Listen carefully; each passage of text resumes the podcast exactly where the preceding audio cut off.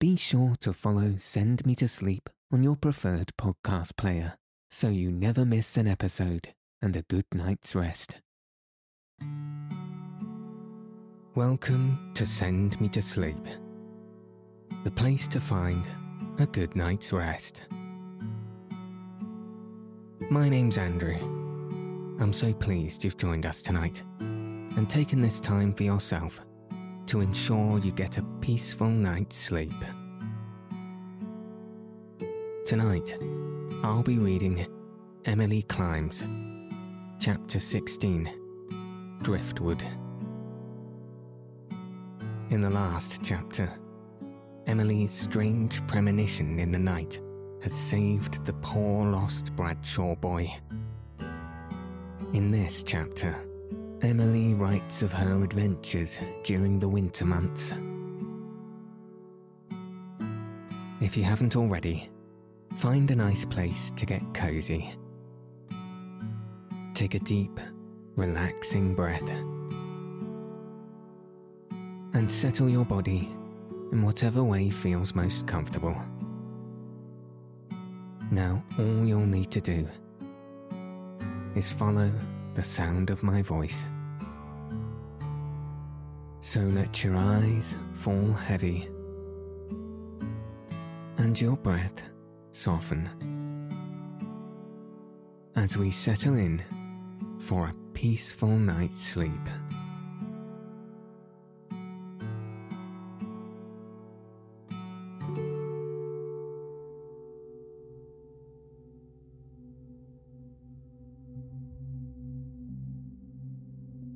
Chapter 16 Driftwood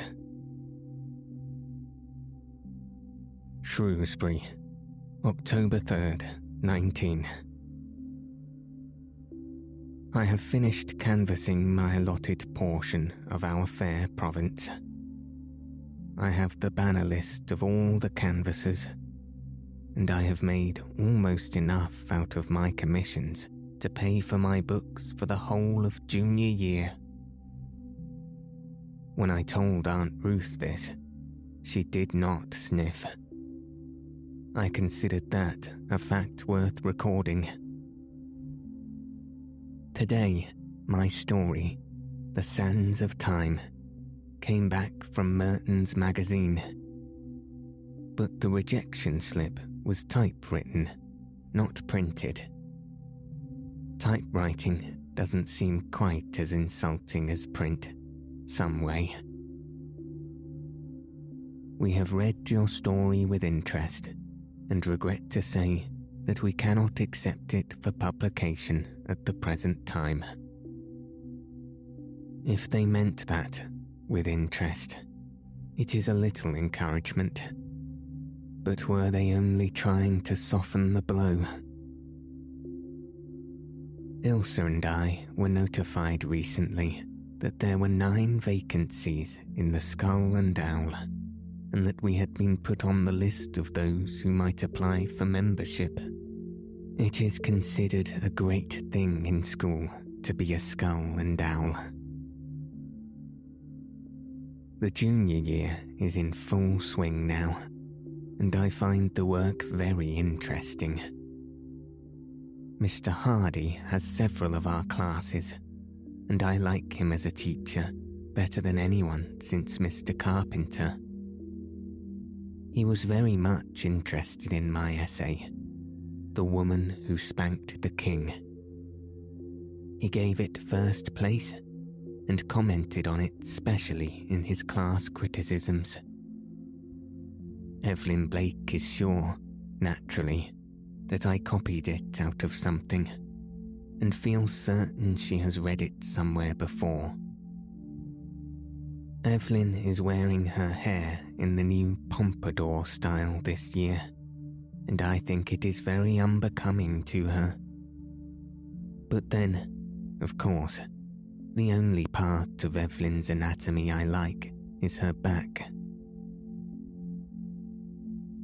I understand that the Martin clan are furious with me. Sally Martin was married last week in the Anglican church here, and the Times editor asked me to report it. Of course, I went, though I hate reporting weddings.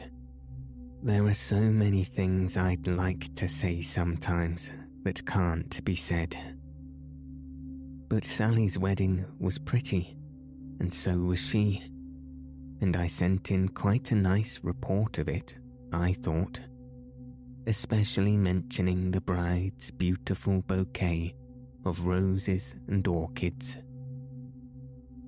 The first bridal bouquet of orchids ever seen in Shrewsbury. I wrote as plain as print, and there was no excuse whatever for that wretched typesetter on the Times turning orchids into sardines. Of course, anybody with any sense would have known that it was only a printer's error. But the Martin clan have taken it into their heads the absurd notion that I wrote sardines on purpose for a silly joke. Because, it seems, it has been reported to them that I said once I was tired of the conventional reports of weddings and would like to write just one along different lines. I did say it, but my craving for originality would hardly lead me to report the bride as carrying a bouquet of sardines. Nevertheless, the Martins do think it, and Stella Martin didn't invite me to her thimble party. And Aunt Ruth says she doesn't wonder at it. And Aunt Elizabeth says I shouldn't have been so careless. I. Heaven grant me patience. October 5th, 19. Mrs. Will Bradshaw came to see me this evening. Luckily, Aunt Ruth was out. I say luckily, for I don't want Aunt Ruth to find out about my dream and its part in finding little Alan Bradshaw.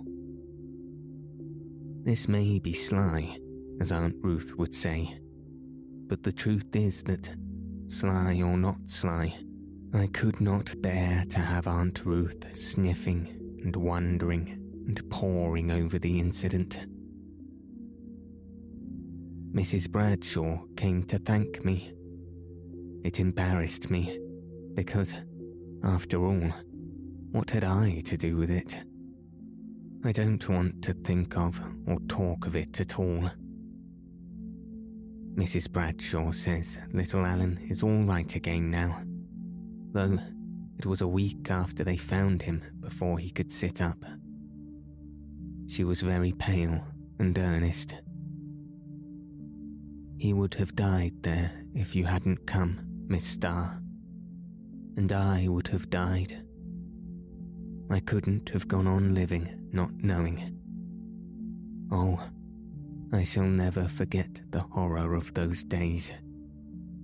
I had to come and try to utter a little of my gratitude. You were gone when I came back that morning. I felt that I had been very inhospitable. She broke down and cried, and so did I, and we had a good howl together.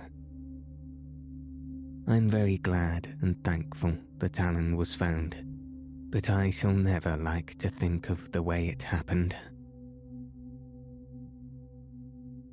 New Moon, October 7th, 19. I had a lovely walk and prowl this evening in the pond graveyard. Not exactly a cheerful place for an evening's ramble, one might suppose but I always like to wander over that little westward slope of graves in the gentle melancholy of a fine autumn evening. I like to read the names on the stones and note the ages and think of all the loves and hates and hopes and fears that lie buried there. it was beautiful and not sad. And all around were the red ploughed fields and the frosted, ferny woodsides and all the old familiar things I have loved. And love more and more, it seems to me, the older I grow. Every weekend I come home to New Moon, these things seem dearer to me, more a part of me. I love things just as much as people. I think Aunt Elizabeth is like this too. That is why she will not have anything changed at New Moon. I'm beginning to understand her better. I believe she likes me now too. I was only a duty at first, but now I'm something more. I stayed in the graveyard until a dull gold twilight came down and made a glimmering spectral place of it. Then Teddy came for me, and we walked together up the field and through the Tomorrow Road. It really is a today road now, for the trees along it are above our heads.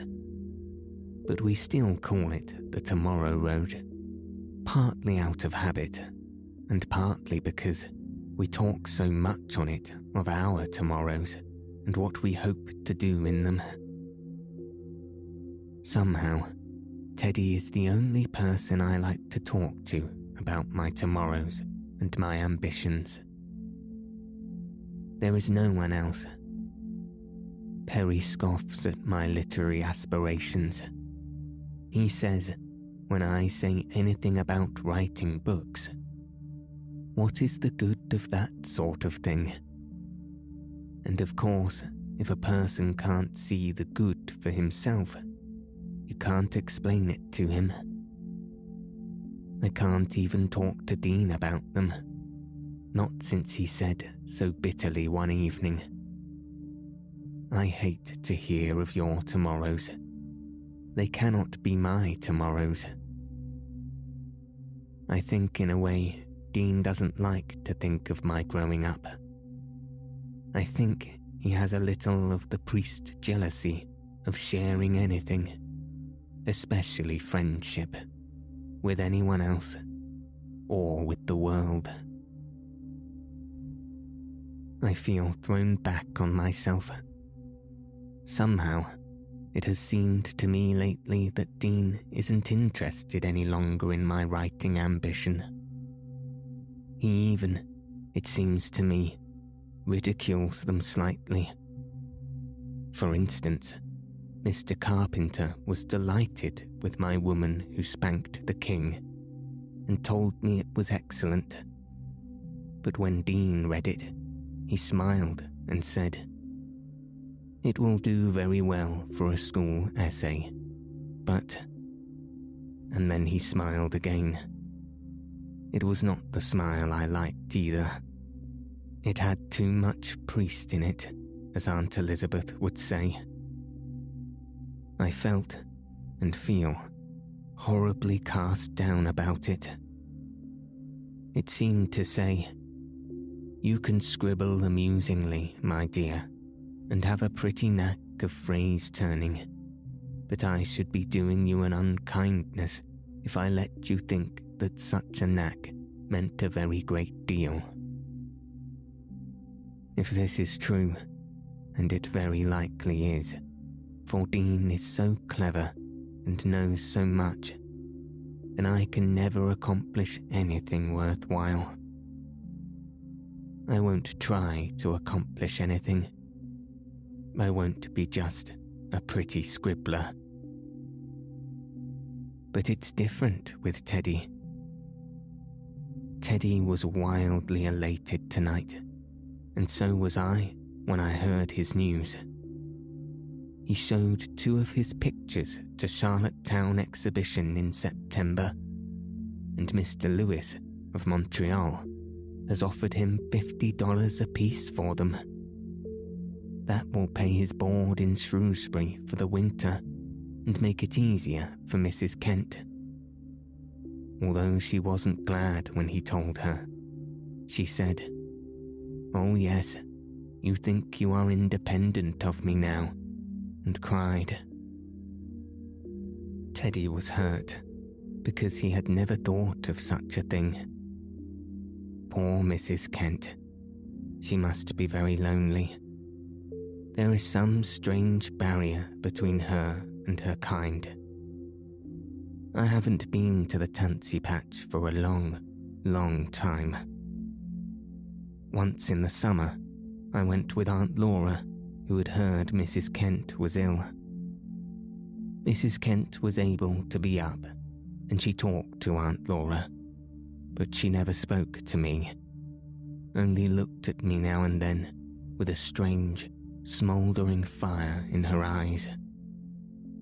But when we rose to come away, she spoke once and said, You are very tall you will soon be a woman, and stealing some other woman's son from her. Aunt Laura said, as we walked home, that Mrs. Kent had always been strange, but was growing stranger. Some people think her mind is affected, she said. I don't think the trouble is in her mind. She has a sick soul, I said Emily, dear, that is a dreadful thing to say, said Aunt Laura. I don't see why. If bodies and minds can be sick, can't souls be too? There are times when I feel as certain as if I'd been told it that Mrs. Kent got some kind of terrible soul wound sometime, and it has never healed. I wish she didn't hate me. It hurts me to have Teddy's mother hate me. I don't know why this is. Dean is just as dear a friend as Teddy. Yet I wouldn't care at all if the rest of the priest's clan hated me. October 19th, 19. Ilsa and the other seven applicants were elected skulls and owls. I was black beaned. We were notified to that effect on Monday. Of course, I know it was Evelyn Blake who did it. There is nobody else who would do it. Ilsa was furious. She tore into pieces the notification of election and sent the scraps back to the secretary with a scathing repudiation of the skull and owls, and sent the scraps back to the secretary with a scathing repudiation of the skull and owl and all its works. Evelyn met me in the cloakroom today and assured me that she had voted for both Ilsa and me. Has anyone been saying you did not? I asked, in my best Aunt Elizabethan manner. Yes, Ilsa has, said Evelyn peevishly. She was very insolent to me about it. Do you want to know who I think put the black bean in? I looked at Evelyn straight in the eyes. No, it is not necessary. I know who put the black bean in. And I turned and left her. Most of the skulls and owls are very angry about it, especially the skulls. One or two owls, I have heard, hoot that it is a good pill for the Murray pride.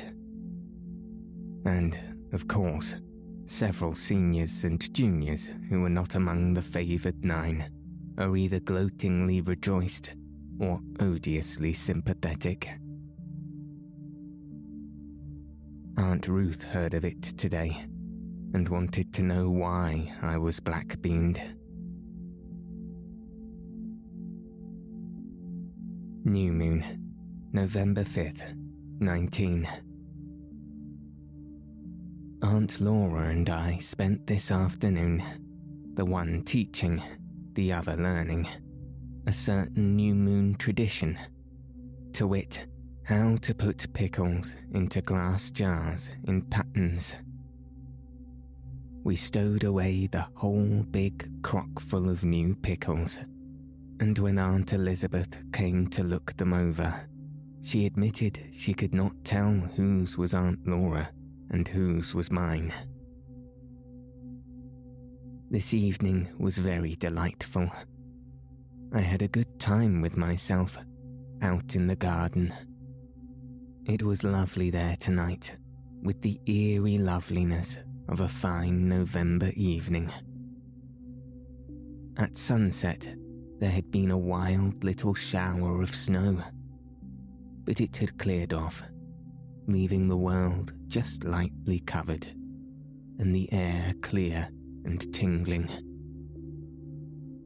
Almost all the flowers, including my wonderful asters, which were a vision all through fall, were frozen black two weeks ago. But the beds still had white drifts of alyssum all around them. A big, smoky red hunter's moon was just rising above the treetops.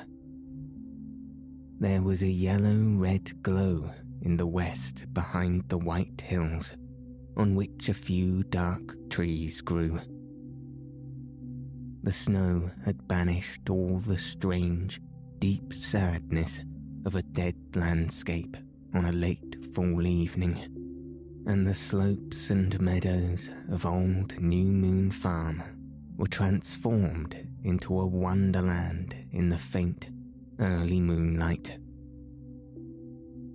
The old house had a coating of sparkling snow on its roof its lighted windows glowed like jewels.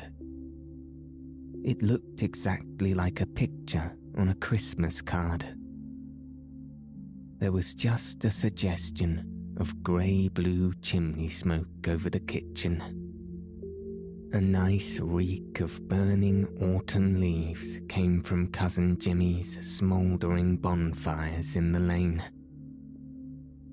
My cats were there too stealthily, goblin eyed, harmonizing with the hour and the place.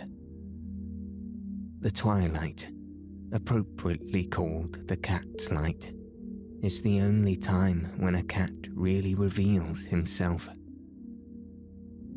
Saucy Sal was thin and gleaming, like the silvery ghost of a pussy. Daff was like a dark grey, skulking tiger. He certainly gives the world assurance of a cat. He doesn't condescend to everyone, and he never talks too much. They pounced at my feet and tore off and frisked back and rolled each other over, and were all so a part of the night and the haunted place that they didn't disturb my thoughts at all. I walked up and down the paths and around the dial and the summer house in exhilaration. Air such as I breathed then always makes me a little drunk, I verily believe. I laughed at myself for feeling badly over not being elected an owl an owl. Why, I felt like a young eagle soaring sunward. All the world was before me to see and learn, and I exulted in it. The future was mine, and the past too. I felt as if I had been alive here always, as if I shared in all the loves and lives of the old house. I felt as if I would live always, always, always. I was sure of immortality then. I didn't just believe it, I felt it. Dean found me there. He was close beside me, before I was aware of his presence. You are smiling, said Dean. I like to see a woman smiling to herself. Her thoughts must be innocent and pleasant. Has the day been kind to you, dear lady? Very kind. And this evening is its best gift. I'm so happy tonight, Dean. Just to be alive makes me happy. I feel as if I were driving a team of stars. I wish such a mood could last. I feel so sure of myself tonight, so sure of my future. I'm not afraid of anything. At life's banquet of success, I may not be the guest of honour, but I'll be among those present You looked like a seeress, gazing into the future as I came down the walk, said Dean. Standing here in the moonlight, white and wrapped. Your skin is like a narcissus petal. You could dare to hold a white rose against your face. Very few women can dare that. You aren't really very pretty, you know, Star but your face makes people think of beautiful things. And that is a far rarer gift than mere beauty. I like Dean's compliments. They are always different from anybody else's. And I like to be called a woman. You'll make me vain, I said. Not with your sense of humour, said Dean. A woman with a sense of humour is never vain. The most malevolent, bad fairy in the world couldn't bestow two such drawbacks on the same christened babe. Do you call a sense of humour a drawback? I asked. To be sure it is. A woman who has a sense of humour possesses no refuge from the merciless truth about herself. She cannot think herself misunderstood. She cannot revel in self pity. She cannot comfortably damn anyone who differs from her. No, Emily, the woman with a sense of humour isn't to be envied. This view of it hadn't occurred to me. We sat down on the stone bench and thrashed it out. Dean is not going away this winter. I'm glad.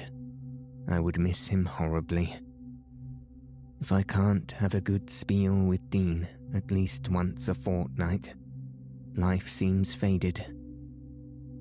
There's so much colour in our talks and then at times he can be so eloquently quiet. Part of the time tonight he was like that. We just sat there in the dream and dusk and quiet of the old garden and heard each other's thoughts. Part of the time, he told me tales of old lands and gorgeous bazaars of the East part of the time, he asked me about myself and my studies and my doings. I like a man who gives me a chance now and then to talk about myself. What have you been reading lately? he asked. This afternoon, after I finished the pickles, I read several of Mrs. Browning's poems we have her in our English work this year. My favourite poem is The Lady of the Brown Rosary, and I am much more in sympathy with Onora than Mrs. Browning was. You would be, said Dean. That is because you are a creature of emotion yourself. You would barter heaven for love, just as Onora did. I will not love. To love is to be a slave, I said. And the minute I said it, I was ashamed of it, because I knew I had just said it to sound clever. I don't really believe that to love is to be a slave. Not with Murray's, anyhow. But Dean took me quite seriously. Well, one must be a slave to something in this kind of world, he said. No one is free. Perhaps, after all, O daughter of the stars, love is the easier master, easier than hate, or fear, or necessity, or ambition, or pride. By the way, how are you getting on with the love making parts of your stories? You forget, I can't write stories just now. When I can, well, you know long ago you promised you would teach me how to make love artistically. I said it in a teasing way, just for a joke. But Dean seemed suddenly to become very much in earnest. Are you ready for the teaching? he said, bending forward. For one crazy moment, I really thought he was going to kiss me. I drew back. I felt myself flushing. All at once, I thought of Teddy. I didn't know what to say. I picked up Daff, buried my face in his beautiful fur, listened to his inner purring. At that opportune moment, Aunt Elizabeth came to the front door and wanted to know if I had my rubbers on. I hadn't, so I went in, and Dean went home. I watched him from my window, limping down the lane. He seemed very lonely, and all at once I felt terribly sorry for him. When I'm with Dean, he's such good company, and we have such good times that I forget there must be another side to his life. I can fill only such a little corner of it. The rest must be very empty.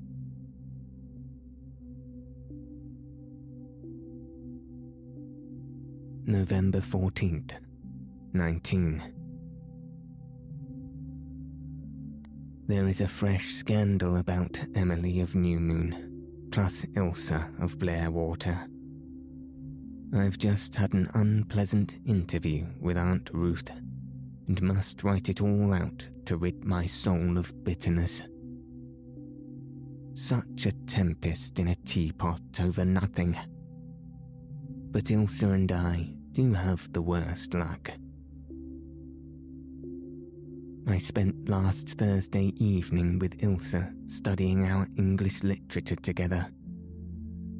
We did an evening of honest work, and I left for home at nine. Ilse came out to the gate with me.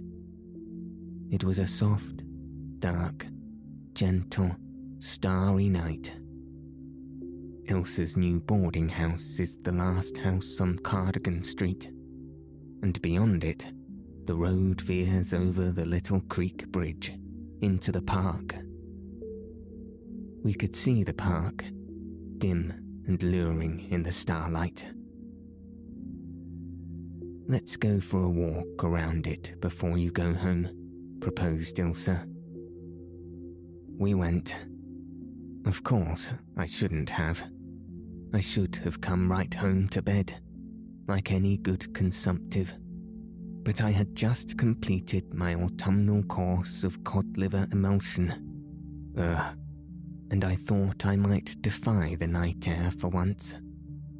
So, we went. And it was delightful. Away over the harbour, we heard the windy music of the November hills. But among the trees of the park, it was calm and still. We left the road and wandered up a little side trail through the spicy, fragrant evergreens on the hill. The firs and pines are always friendly, but they tell you no secrets as maples and poplars do. They never reveal their mysteries, never betray their long guarded lore. And so, of course, they are more interesting than other trees.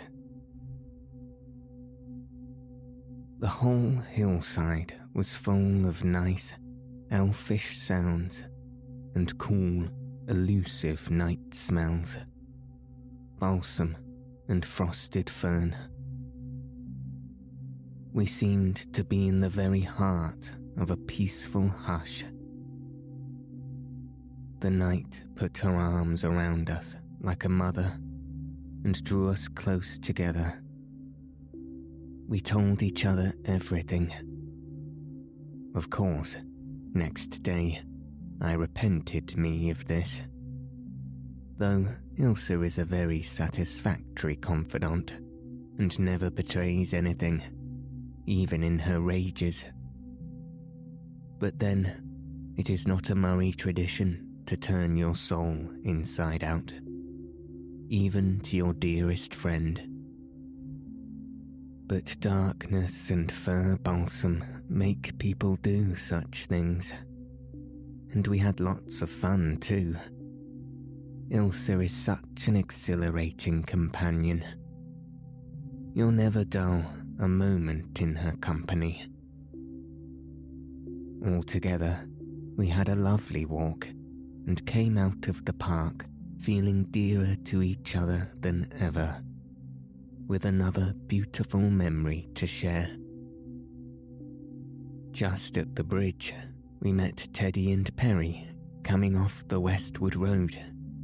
They'd been out for a constitutional hike. It happens to be one of the times Ilse and Perry are on speaking terms so we all walked across the bridge together, and then they went their way, and we went ours. I was in bed and asleep by ten o'clock. But somebody saw us walking across the bridge. Next day, it was all through the school. Day after that, all through the town. That Ilse and I had been prowling in the park with Teddy Kent and Perry Miller till 12 o'clock at night. Aunt Ruth heard it and summoned me to the bar of judgment tonight. I told her the story, but of course, she didn't believe it. You know I was home at a quarter to ten last Thursday night, Aunt Ruth, I said I suppose the time was exaggerated, admitted Aunt Ruth. But there must have been something to start up such a story. There's no smoke without some fire. Emily, you are treading in your mother's footsteps. Suppose we leave my mother out of the question. She's dead, I said. The point is, Aunt Ruth, do you believe me or not? Do you believe me or do you not? I don't believe it was as bad as the report, Aunt Ruth said reluctantly. But you've got yourself talked about. Of course, you must expect that, as long as you run with Ilse Burnley and off scourings of the gutter like Perry Miller. Andrew wanted you to go for a walk in the park last Friday evening, and you refused. I heard you. That would have been too respectable, of course. Exactly, I said. That was the very reason. There's no fun in anything that's too respectable. Impertinence, miss is not wit, said Aunt Ruth. I didn't mean to be impertinent, but it does annoy me to have Andrew flung in my teeth like that.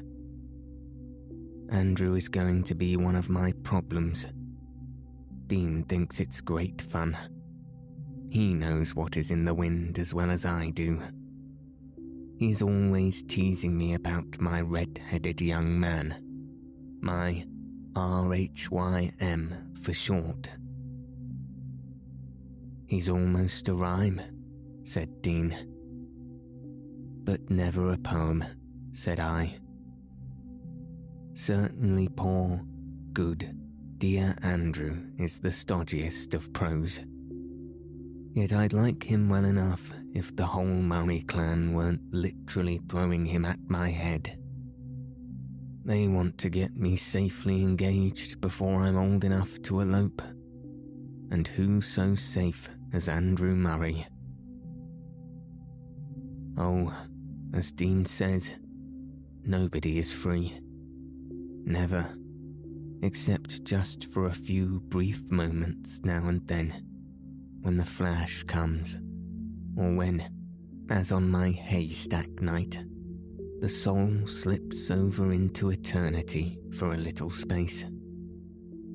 All the rest of our years, we are all slaves to something traditions, conventions, ambitions, relations. And sometimes, as tonight, I think that last is the hardest bondage of all.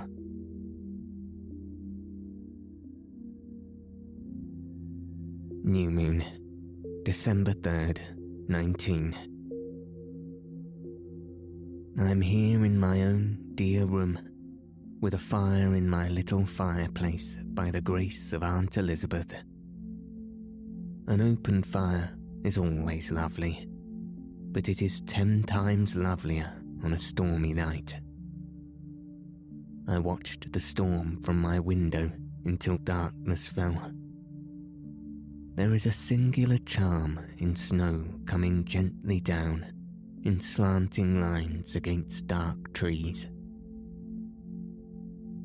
I wrote a description of it in my Jimmy book as I watched. A wind has come up since, and now my room is full of the soft, forlorn sigh of snow driving through lofty John's spruce wood. It is one of the loveliest sounds in the world. Some sounds are so exquisite, far more exquisite than anything seen. Daff's purr there on my rug, for instance, and the snap and crackle of the fire, and the squeaks and scrambles of mice that are having a jamboree behind the wainscot. I love to be alone in my room like this. I like to think even the mice are having a good time. And I get so much pleasure out of all my little belongings. They have a meaning for me they have for no one else. I have never for one moment felt at home in my room at Aunt Ruth's. But as soon as I come here, I enter into my kingdom. I love to read here, dream here, sit by the window and shape some airy fancy into verse. I've been reading one of Father's books tonight. I always feel so beautifully near to Father when I read his books, as if I might suddenly look over my shoulder and see him. And so often I come across his penciled notes in the margin and they seem like messages from him. The book I'm reading tonight is a wonderful one. Wonderful in plot and conception. Wonderful in its grasp of motives and passions. As I read it, I feel humbled and insignificant, which is good for me. I say to myself, You poor, pitiful little creature. Did you ever imagine you could write? If so, your delusion is now stripped away from you forever, and you behold yourself in your naked paltriness. But I shall recover from this statute of mind, and believe again that I can write a little, and go on cheerfully producing sketches and poems until I can do better. In another year and a half, my promise to Aunt Elizabeth will be out, and I can write stories again. Meanwhile, patience. To be sure, I get a bit weary at times of saying patience and perseverance. It is hard not to see all at once the results of those estimable virtues. Sometimes I feel that I want to tear around and be as impatient as I like. But not tonight. Tonight, I feel as contented as a cat on a rug. I would purr if I knew how.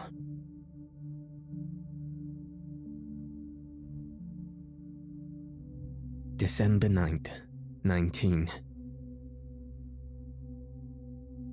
This was Andrew night. He came all beautifully groomed up as usual. Of course, I like a boy who gets himself up well, but Andrew really carries it too far. He always seems as if he had just been starched and ironed, and was afraid to move or laugh for fear he'd crack. When I come to think of it, I've never heard Andrew give a hearty laugh yet. And I know he never hunted pirate gold when he was a boy. But he's good and sensible and tidy, and his nails are always clean. And the bank manager thinks a great deal of him. And he likes cats in their place. Oh, I don't deserve such a cousin.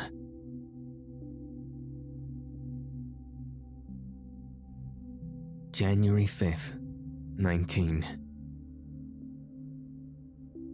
Holidays are over.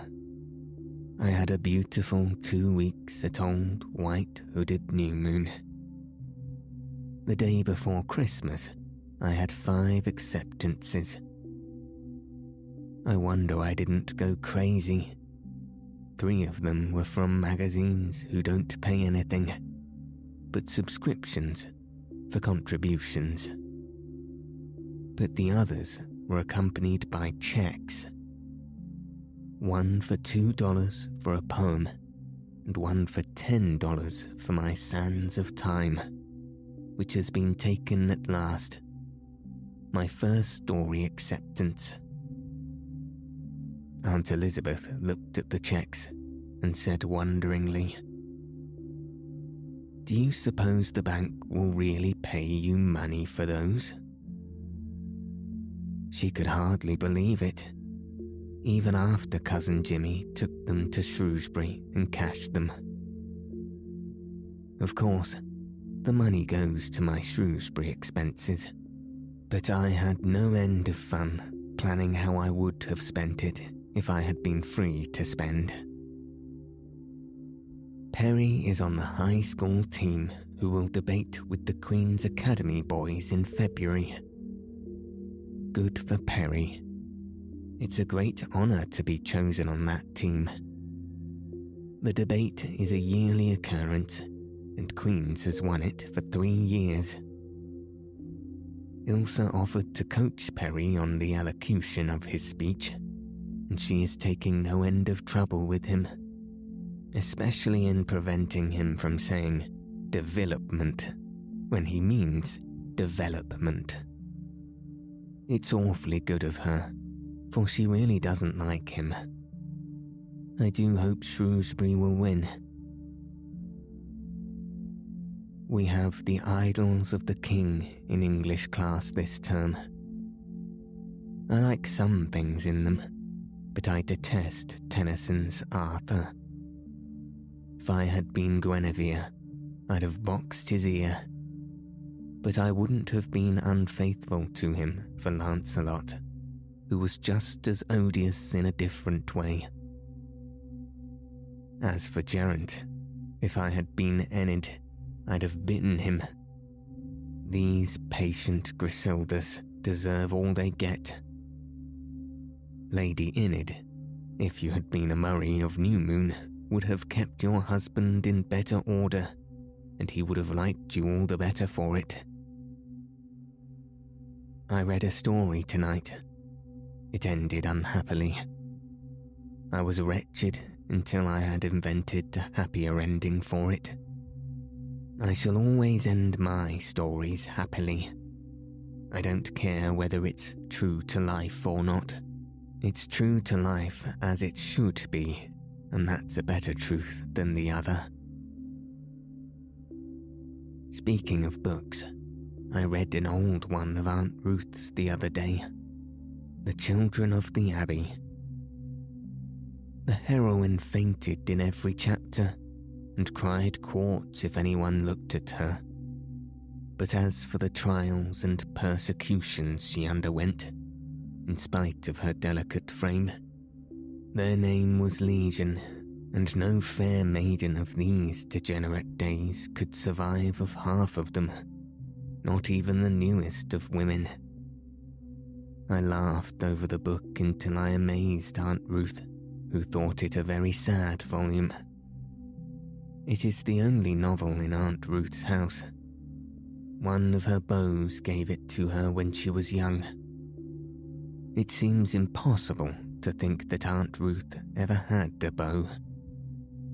Uncle Dutton seems an unreality, and even his picture on the crepe draped easel in the parlour cannot convince me of his existence.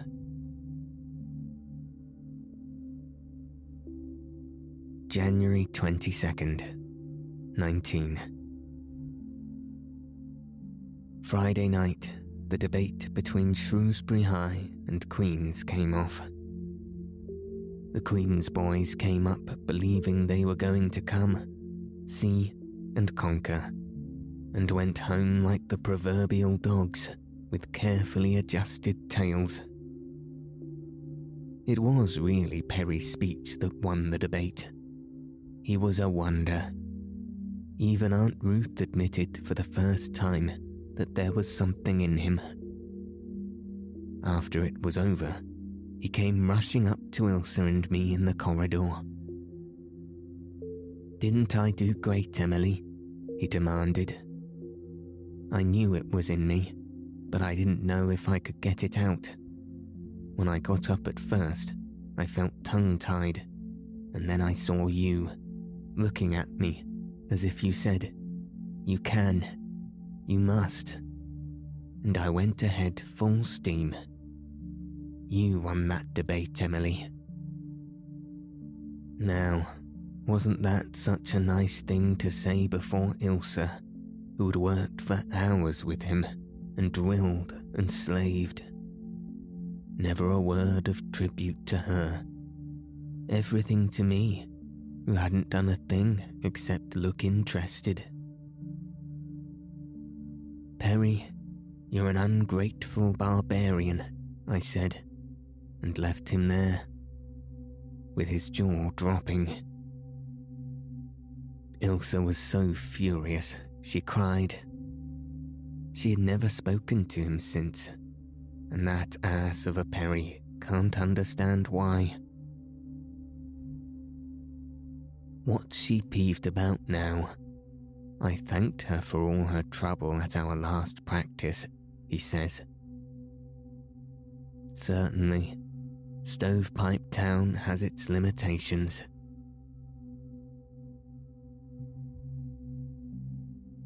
February 2nd, 19.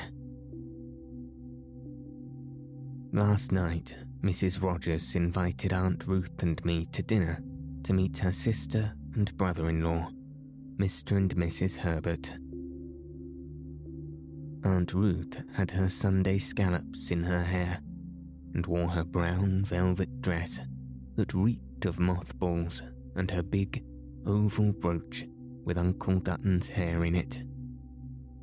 And I put on my ashes of roses and Princess Mena's necklace and went, quivering with excitement. For Mr. Herbert is a member of the Dominion Cabinet and a man who stands in the presence of kings. He has a massive silver head and eyes that have looked into people's thoughts so long that you have an uncanny feeling that they can see right into your soul and read motives you don't dare avow, even to yourself. His face is a most interesting one. There is so much in it. All the varied experiences of his full, wonderful life had written it over. One could tell at sight that he was a born leader. Mrs. Rogers let me sit beside him at dinner. I was afraid to speak, afraid I'd say something stupid, afraid I'd make some ludicrous mistake. So I just sat quiet as a mouse and listened adoringly. Mrs. Rogers told me today that Mr. Herbert said after we had left. That little star girl of New Moon is the best conversationalist of any girl of her age I've met. So even great statesmen, but there, I won't be horrid. And he was splendid. He was wise and witty and humorous. I felt as if I were drinking in some rare, stimulating mental wine. I forgot even Aunt Ruth's mothballs. What an event it is to meet such a man and take a peep through his wise eyes at the fascinating game of empire building. Perry went to the station today to get a glimpse of Mr. Herbert. Perry says he will be just as great a man someday. But no. Perry can, and I believe will, go far, climb high. But he will only be a successful politician, never a statesman. Ilse flew into me when I said this. I hate Perry Miller, she fumed but I hate snobbery worse. You're a snob, Emily Starr. You think just because Perry comes from Stovepipe Town that he can never be a great man. If he had been one of the sacred Murrays, you would see no limits to his attainments. I thought Ilse was unfair, and I lifted my head haughtily. After all, I said, there is a difference between New Moon and Stovepipe Town.